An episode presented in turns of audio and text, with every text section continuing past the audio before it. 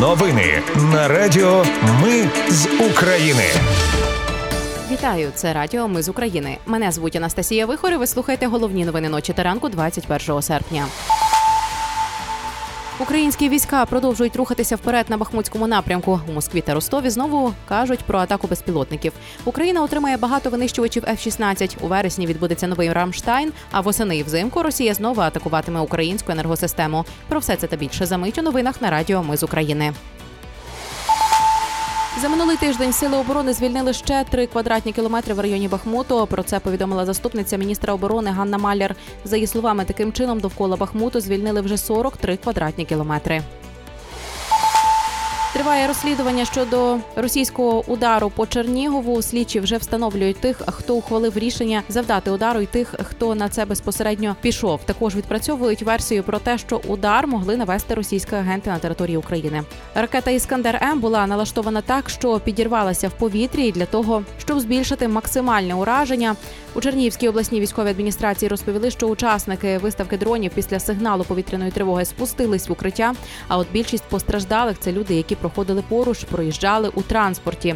Загалом в Чернігові кількість постраждалих внаслідок російського удару зросла до ста п'ятдесяти шести, наразі сорок одна людина в лікарні. У Росії повідомили про атаку українського безпілотника по Московській області. Його нібито знешкодили засоби радіоелектронної боротьби. Московський аеропорт Внуково тимчасово не приймає і не відправляє рейси у Підмосков'ї. Від уламків дронів постраждали двоє росіян. Уламки впали на будинки у міському окрузі Істра. До речі, російська пропагандистка Маргарита Симоньян бідкалася, що безпілотник впав на сусідній вулиці. Сподіваємось, що наступного разу їй пощастить більше. Також про вибух у Ростові пишуть окупантські ЗМІ. Там нібито працює протиповітряна оборона. Нідерланди передадуть Україні сорок два літаки еф шістнадцять. Данія передасть Україні дев'ятнадцять таких літаків. Вчора президент Володимир Зеленський і перша леді разом із командою прибули до Нідерландів для переговорів з нідерландським прем'єром Марком Рютте. Головна тема еф шістнадцять для України. Зеленський тоді сфотографувався біля еф шістнадцять із прем'єром Нідерландів. Після Нідерландів Зеленський вирушив до Данії. Перша група літаків від Данії прибуде в Україну ближче до Нового року. Це шість літаків. Наступного року прибудуть ще вісім літаків. Ще за рік – ще п'ять. Про це повідомила прем'єр-міністр Данії. Загалом Нідерланди і Данія передадуть Україні сорок два винищувачі. До Великої Британії на навчання на винищувачах еф шістнадцять направилися пілоти, які випустилися в дві тисячі двадцять третьому році. У Швеції ж навчатимуться пілоти з бойовим досвідом, випускники дві тисячі шістнадцятого року. Про це повідомив командувач повітряних сил Збройних сил України Микола Олещук в етері телемарафону. За його словами, в Британії і Швеції зручна система підготовки, тому там до кожного пілота інструктори підходять індивідуально.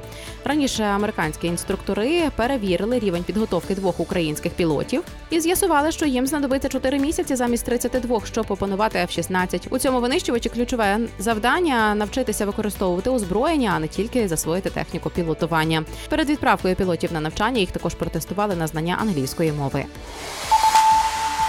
Наступне засідання у форматі «Рамштайн» відбудеться у вересні з вісімнадцятого по двадцять четверте число офлайн на авіабазі «Рамштайн». Це буде вже п'ятнадцята зустріч. Пріоритетом лишається посилення української протиповітряної оборони. Другий пункт – це артилерія та амуніція. До неї потрібні боєприпаси. А третій пункт – це бронетехніка усіх видів, заявив міністр оборони Резніков. Восени та взимку росіяни знову атакуватимуть критичну інфраструктуру, цього разу з урахуванням попередніх помилок і нових розвідданих. Про підготовку таких ударів говорили спікер головного управління розвідки і гендиректор енергокомпанії «Ясно». Серед основних цілей – електромережі і українська газотранспортна система.